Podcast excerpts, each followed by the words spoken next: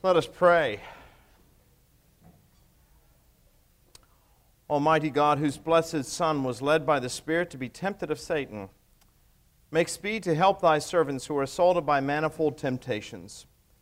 And as thou knowest our several infirmities, let each one find thee mighty to save.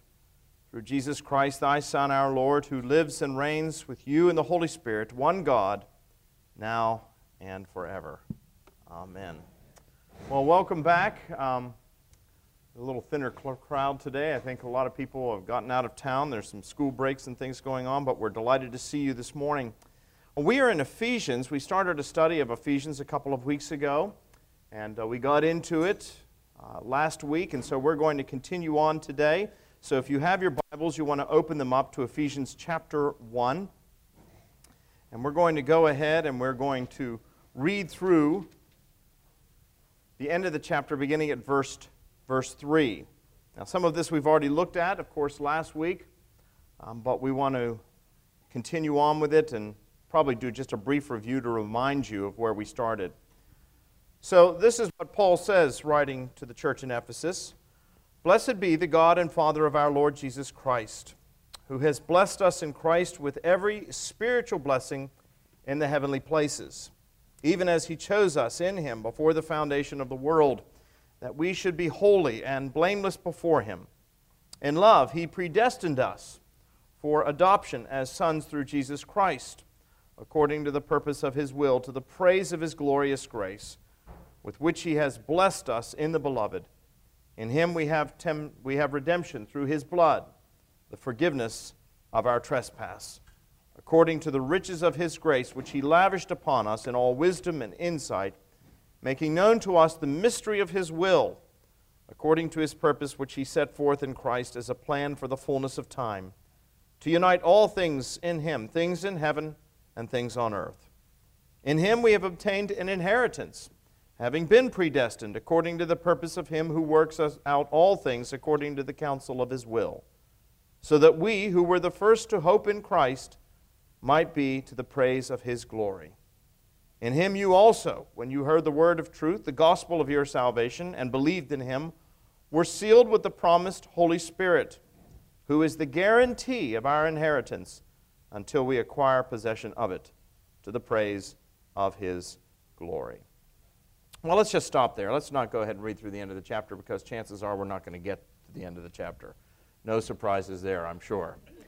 Nevertheless, we started last week, we said that one of the things that's unique about the writings of Paul is that if you look at his epistles, they can be generally divided into two parts. Uh, the first part is generally teaching, or what we might call doctrine. The second part of the epistles generally have to do with application. Um, what are the implications of this doctrine for our lives? Uh, if the gospel is not just an academic exercise, but it is something that really is good news, then that should make a difference in the way we live our lives. And so Paul's epistles oftentimes have two parts they have doctrine, and then they have instruction, and then normally the letters end with doxology. That is to say, praise of God. Because when Paul reflects back on all the things that God has done, when he thinks about what that means for our life on a day to day basis, he can't help but erupt into praise of what God is doing. And so oftentimes you have those two components, and then Paul normally ends with praise. We said what's so unique about this epistle to the Ephesians is that Paul begins with praise. That which normally comes at the end, uh, you can read his epistle to the Romans, for example, and see the doxology at the end. But what he normally ends with, he starts with here in Ephesians. Uh, why is that?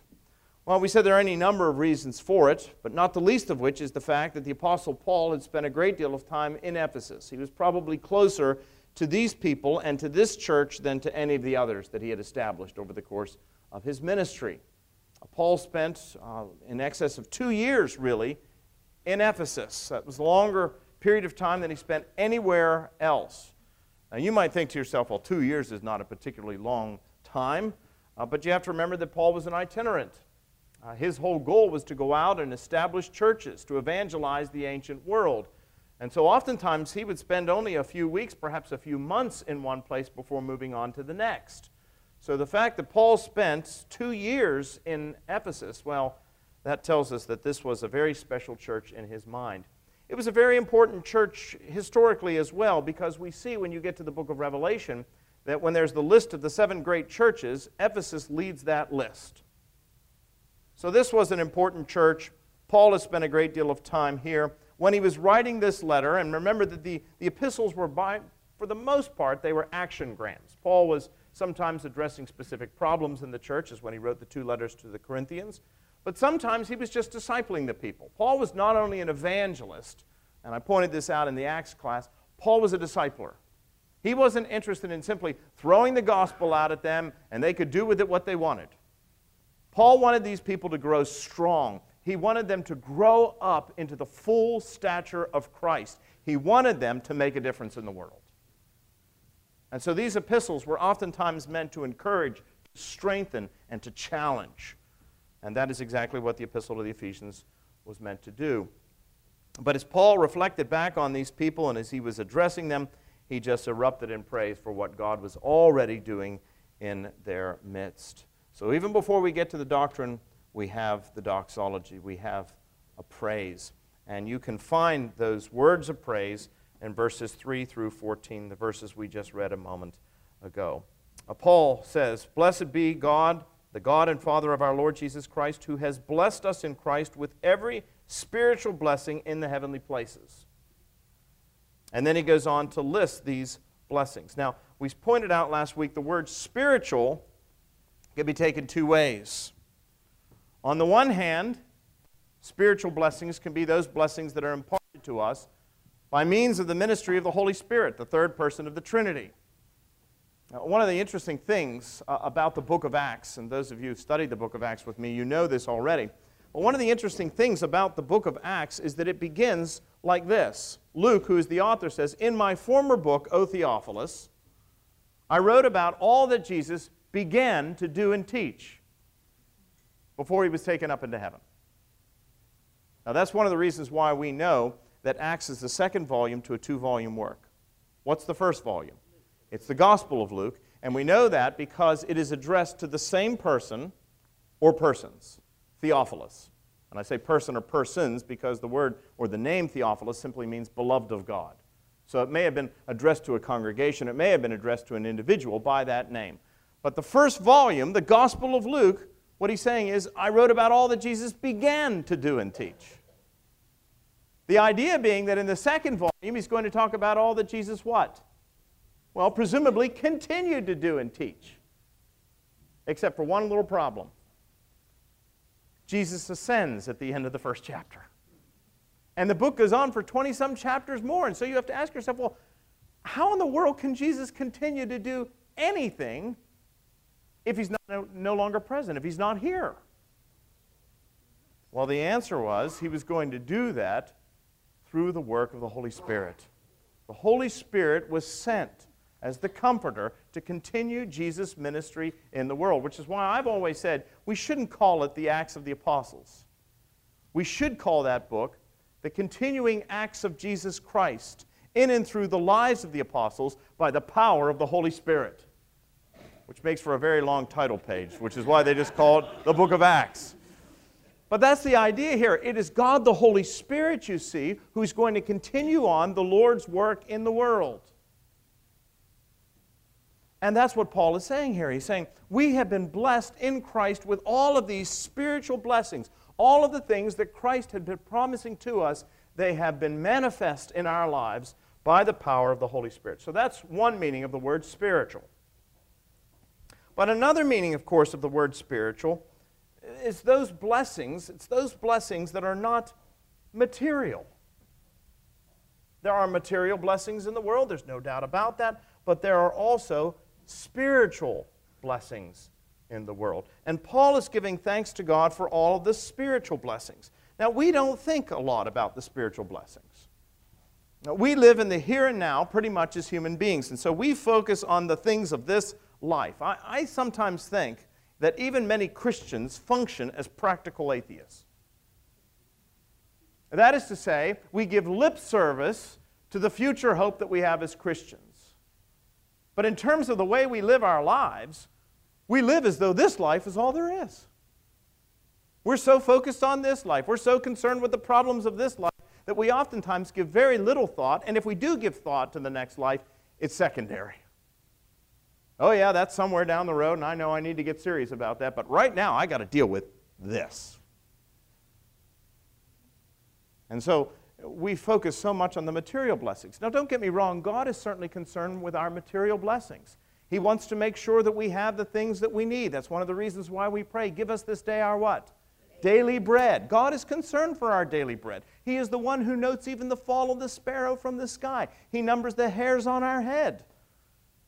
He says, Look at the lilies of the field. They don't toil, they don't sow, and yet Solomon in all of his glory was not arrayed as one of these. God knows your needs. And furthermore, He knows your needs even before you ask. God will give you what you need. Not necessarily, this is important, not necessarily everything you want, but everything that you need will be provided for you. Seek first His kingdom and His righteousness, and everything else will be added unto you. So the things that you need. Uh, one of the dangers of living in an affluent culture is that sometimes we confuse the two.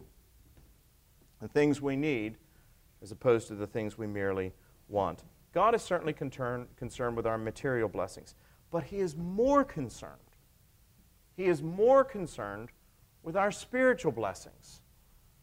Because God, who is eternal, recognizes that this 70 or 80 years or 90 years or 100 years, if we're blessed, is a drop in the bucket. I was just talking to somebody who was coming into the 8 a.m. service this morning, and they were asking me about my boys. And this was somebody who had known my children since they were wee.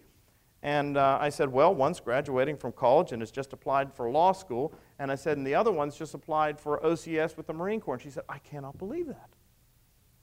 She said, I remember them when they were this small. She said, How time flies. And it does, doesn't it?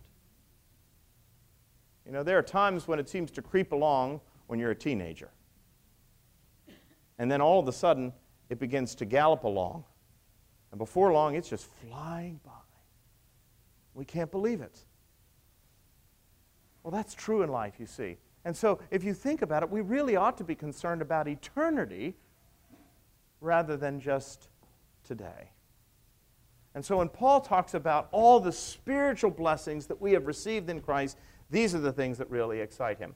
And he goes on to list them, and we started looking at them last week. What were some of these spiritual blessings? Well, the first one that he mentions, first and foremost, in verse 4, is our election.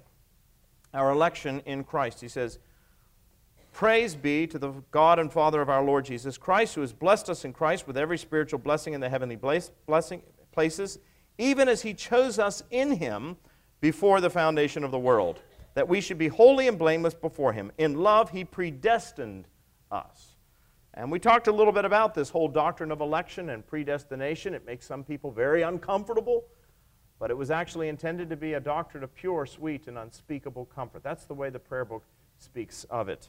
Well, we don't have time to go into it in greater detail today. We talked more about it last week.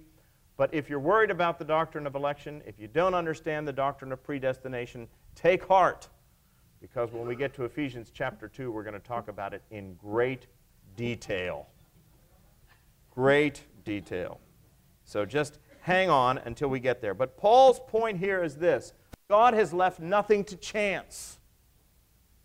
All right? He's not left it up to you as to whether you're, not, you're going to be saved. I can tell you from my own life that God chose me because I would never have chosen him.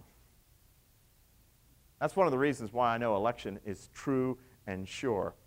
God had to choose me because I know in my own sinful, willful way, I would never have chosen him. C.S. Lewis, in describing his own conversion, said that there was a moment when it seemed as though he chose Christ. He said, But as I look back over the course of my life and all of the factors that God was working together, it became very clear that I chose him because I had no other choice to make. Some of you can look back over the course of your own lives and you can see how God was working all things together to bring you to that crisis moment, to that point of decision, when you think you really chose Christ, but as you look back over the course of it, you realized there appeared to have been another power at work bringing me to that point. That's what Paul is talking about. He said that's a great blessing because God has left nothing to chance. Another spiritual blessing that he mentions here is our what? Our adoption. He elected us for what purpose? That we might be adopted as his children. We've talked about this many times in other classes and other lessons and other books of the Bible. The, uh, the popular notion these days is that we are all children of God. Everybody's a child of God. But unfortunately, that is simply not borne out by the scriptural witness. We are all, every single human being, a creature of God. And of all the creatures God has made, we are unique. We, we are elevated above all the others. We are the regents over creation. We are made in His image, a reflection of His glory and His majesty. But if you read the first chapter of John, it's very clear you only become a child of God by adoption. For he came to that which was his own, but his own received him not. But to all who did receive him, who believed in his name, he gave the power to become children of God. Not by choice, not by the will of a father, not by blood, but by grace. And we said that one of the important things to remember is the, old, is, is the background, the Greco Roman background that Paul was operating in. In the ancient world, you could disinherit your natural children. But if you adopted a child, you could not disinherit your adopted child. Isn't that interesting? So once you're adopted as God's children, you cannot be disinherited. You cannot be cut out of the will, so to speak. You are saved, and you are saved for eternity. Nothing, nothing in all of creation, neither height nor depth, neither angels nor principality, neither things present nor things to come, nothing in all of creation can separate you from the love of God which is in Christ Jesus your Lord once you have been adopted by Him. What a blessing to know that you are part of God's family. I described it to somebody this way. I said, it doesn't matter how sordid your background was. It doesn't matter how wicked your life was before you came to know Christ. It really does not matter how bad things were. It doesn't matter how messed up your family may be. I think about Meghan Markle, who's going to be marrying Prince Harry. Now, she's a commoner. She's a commoner. She's an actress. But even if she wasn't an actress, even if she wasn't famous, let's say that she really had lived a sordid life. She was a terrible person. I mean, really terrible. She was involved in prostitution, whatever it was. And Prince Harry falls in love with her. Now, you might say, well, she's not worthy to be a princess. But she walks down the aisle, St. George's Chapel, I think that's where they're getting married, at Windsor. And she comes back out after the Archbishop of Canterbury has pronounced a blessing. And it doesn't matter how sordid, how terrible, how unworthy we may think she is, when she comes out of that church, that chapel, she is a what? She is a princess. now, we can hope and pray that over the course of time, she'll grow into the things she has now become, but the reality is, she is a princess. That's us. Jesus Christ is the bridegroom, the church is his bride. You and I walk into the chapel as Miss Sinner. But when we come back out, having been united to Christ, and that's a theme we're going to come back to in just a moment, when we come out of the chapel, so to speak, we are Mrs. Christian. And all of the blessings that are Christ's are given to us. That's adoption, my friends. You are, you are brought into a glorious and wonderful family. That's what you have.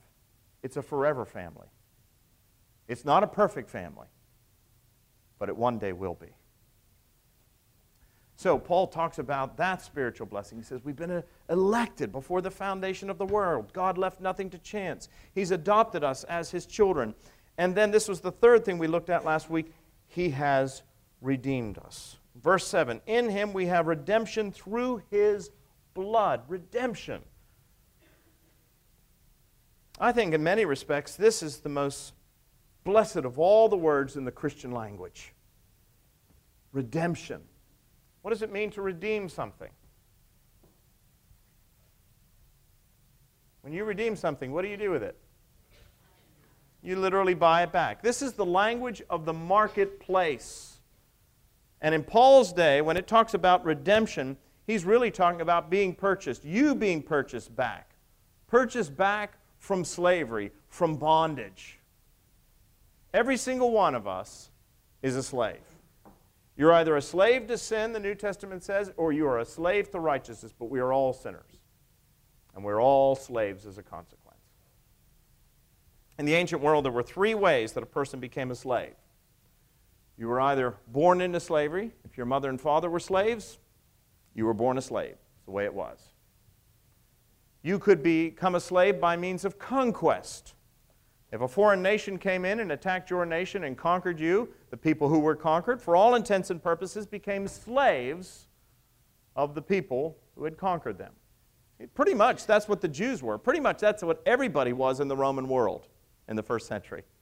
They were controlled by the Romans. That's one of the reasons why the Jews hated them so much. They didn't want to be slaves of this pagan, polytheistic empire, but they were. They were not free to do what they wanted to do. They were subject to the authority of Caesar. So in the ancient world, you could become a slave by conquest. You could also become a slave through debt. Now, we would write off debts today. Nobody goes to jail, generally speaking, because you're in debt. Well, we'd have to imprison half of America, probably, if that were the case today. But in the ancient world, if you didn't pay your debts, you went to jail until you had paid off the debt.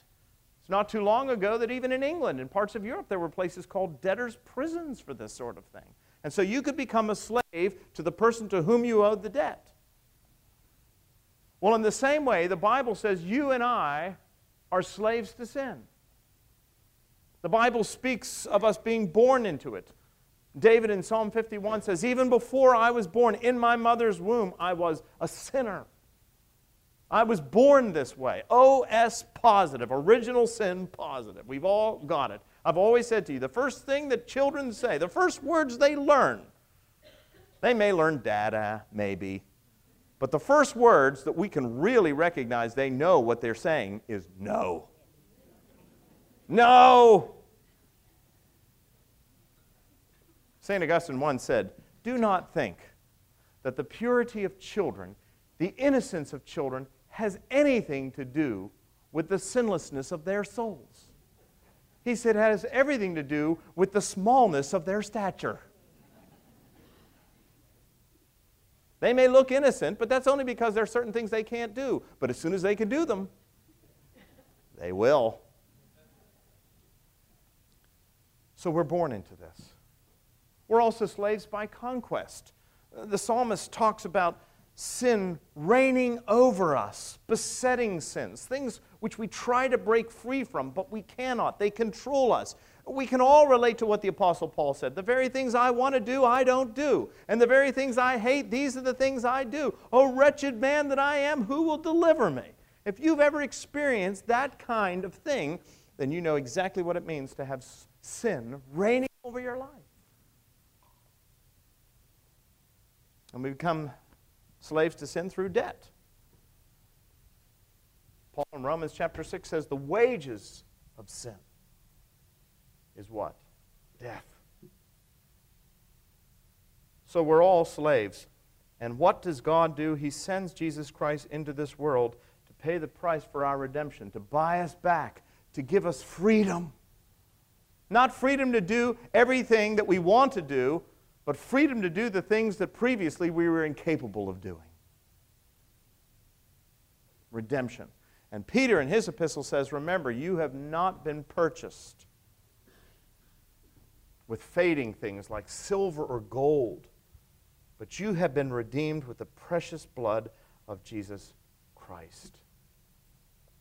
Christ comes into the world, into the marketplace. He sees us in bondage. He's under no obligation to set us free, but he decides to pay the price for our emancipation, and the price is the price of his very own blood. How does the old hymn put it? There is plenteous redemption in the blood that has been shed. Remember those old hymns, they've got great theology in them.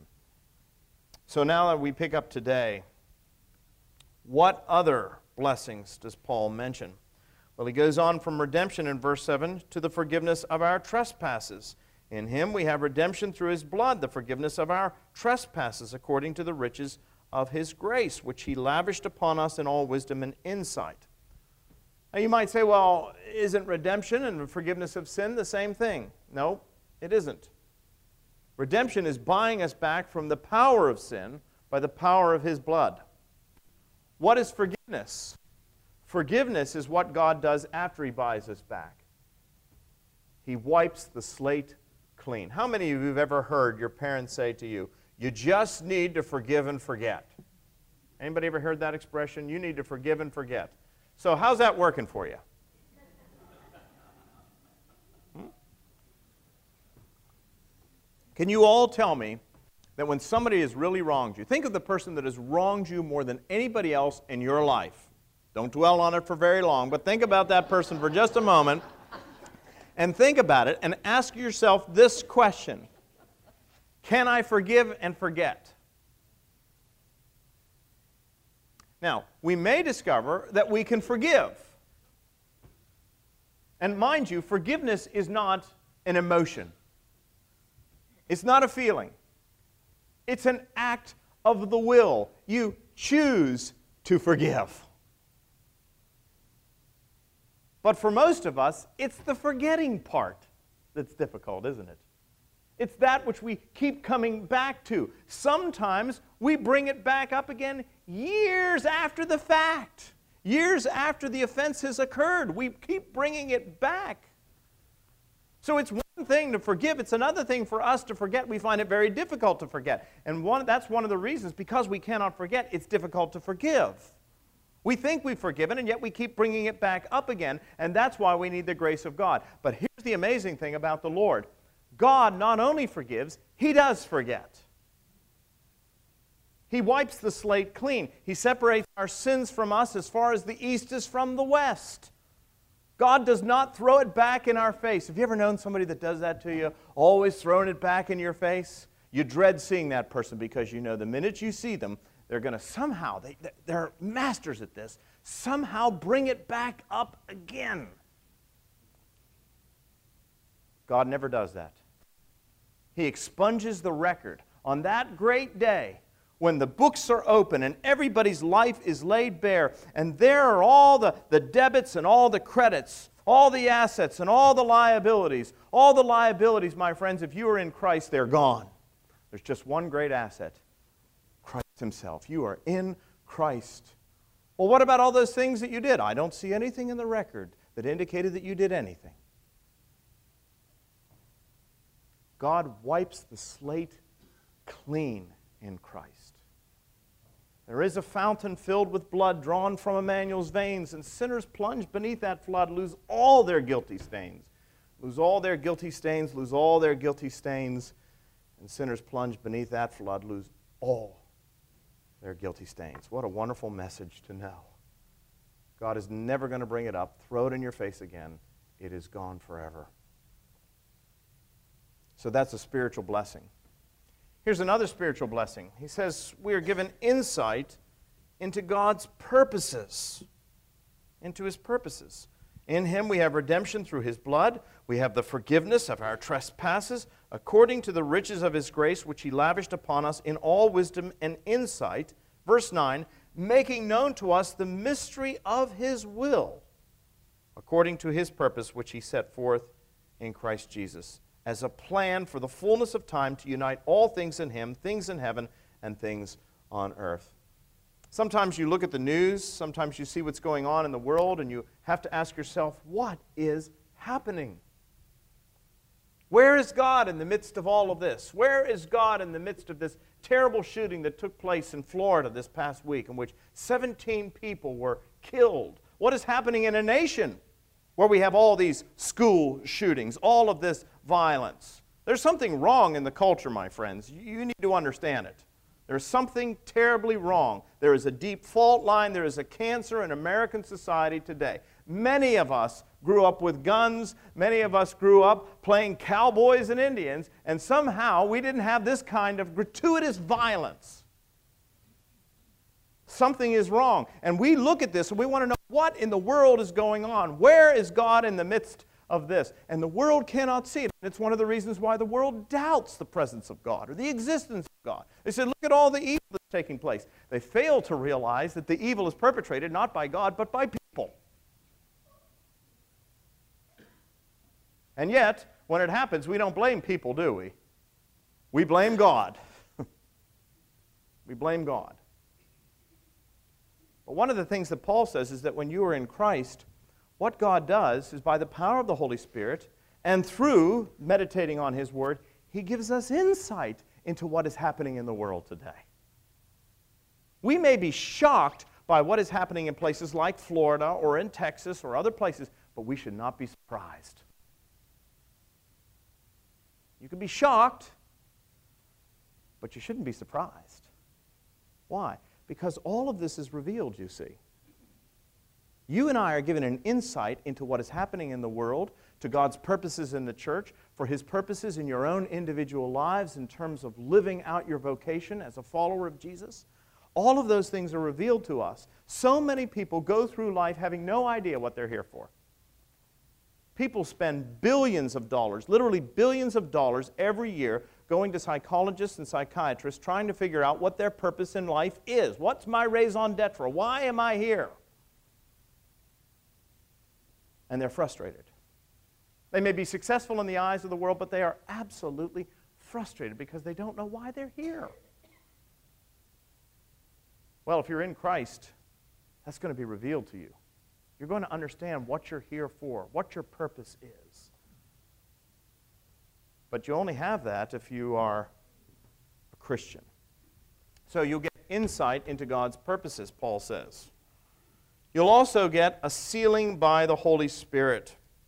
In him, verse 13, you also, when you heard the word of truth, the gospel of your salvation, and believed in him, were sealed with the promised Holy Spirit. And this is important. Verse 14, who is the guarantee of our inheritance until we acquire possession of it to the praise of his glory. The Holy Spirit is a gift. He is the third person of the Trinity, and he is implanted in our lives when we place our faith in Jesus Christ. He is planted in our lives, and he is the one that guides us, he is the one who directs us, he is the one who convicts us of sin and the need for redemption. And listen to this He is the down payment, the earnest money. When you go out to buy something, buy a house, you have to put a down payment on it, don't you? And that down payment says to the seller that you are serious, that you are going to follow through.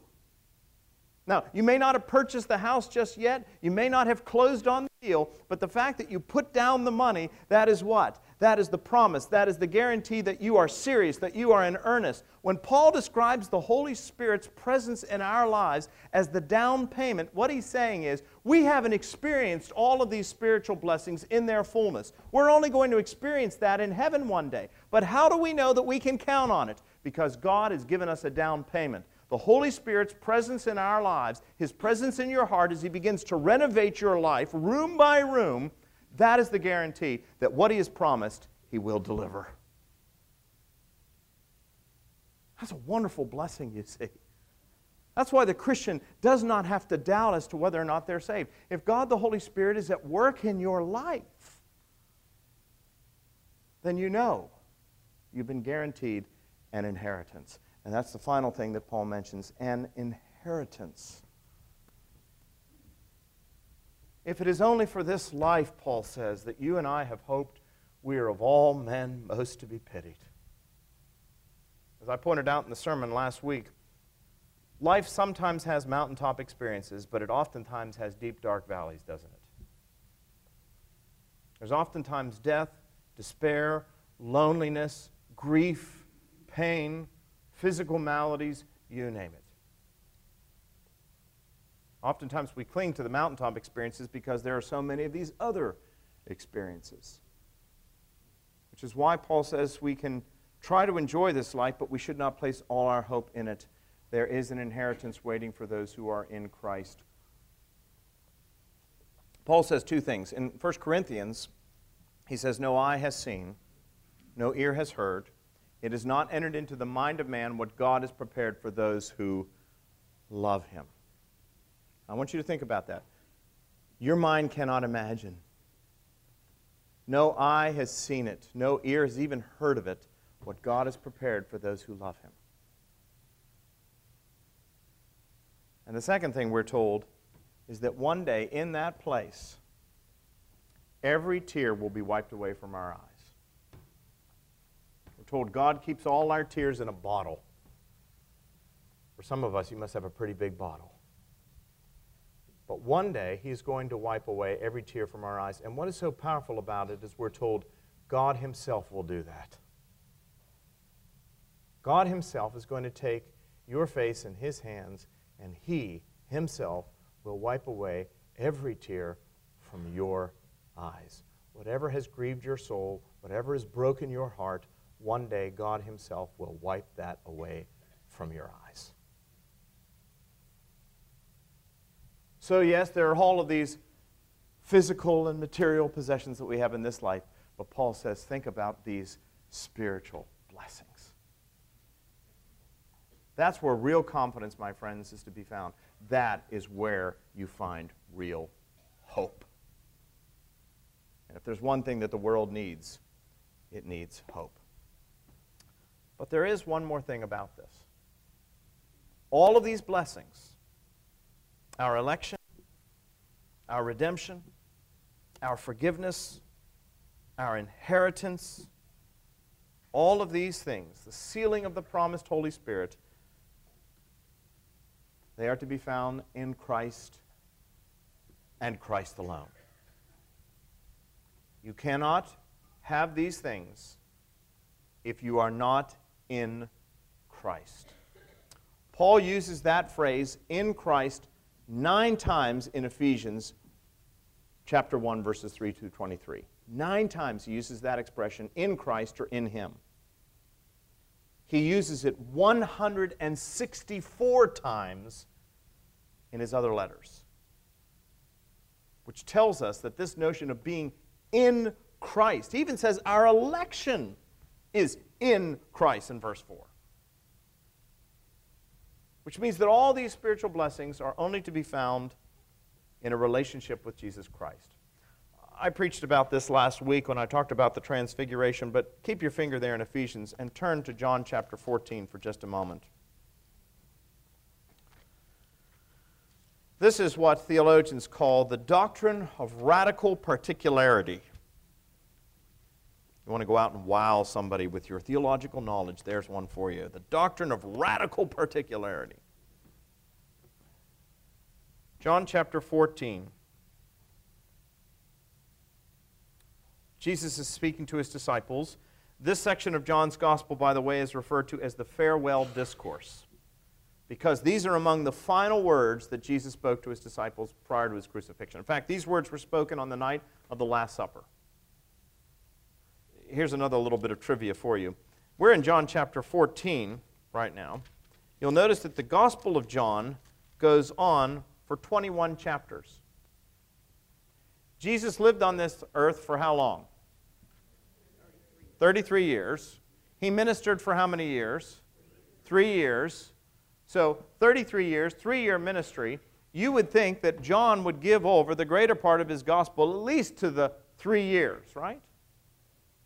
We're in John chapter 14. We're already at the Last Supper. Which means that the last seven chapters of the Gospel of John are given over to what? Just the last seven days.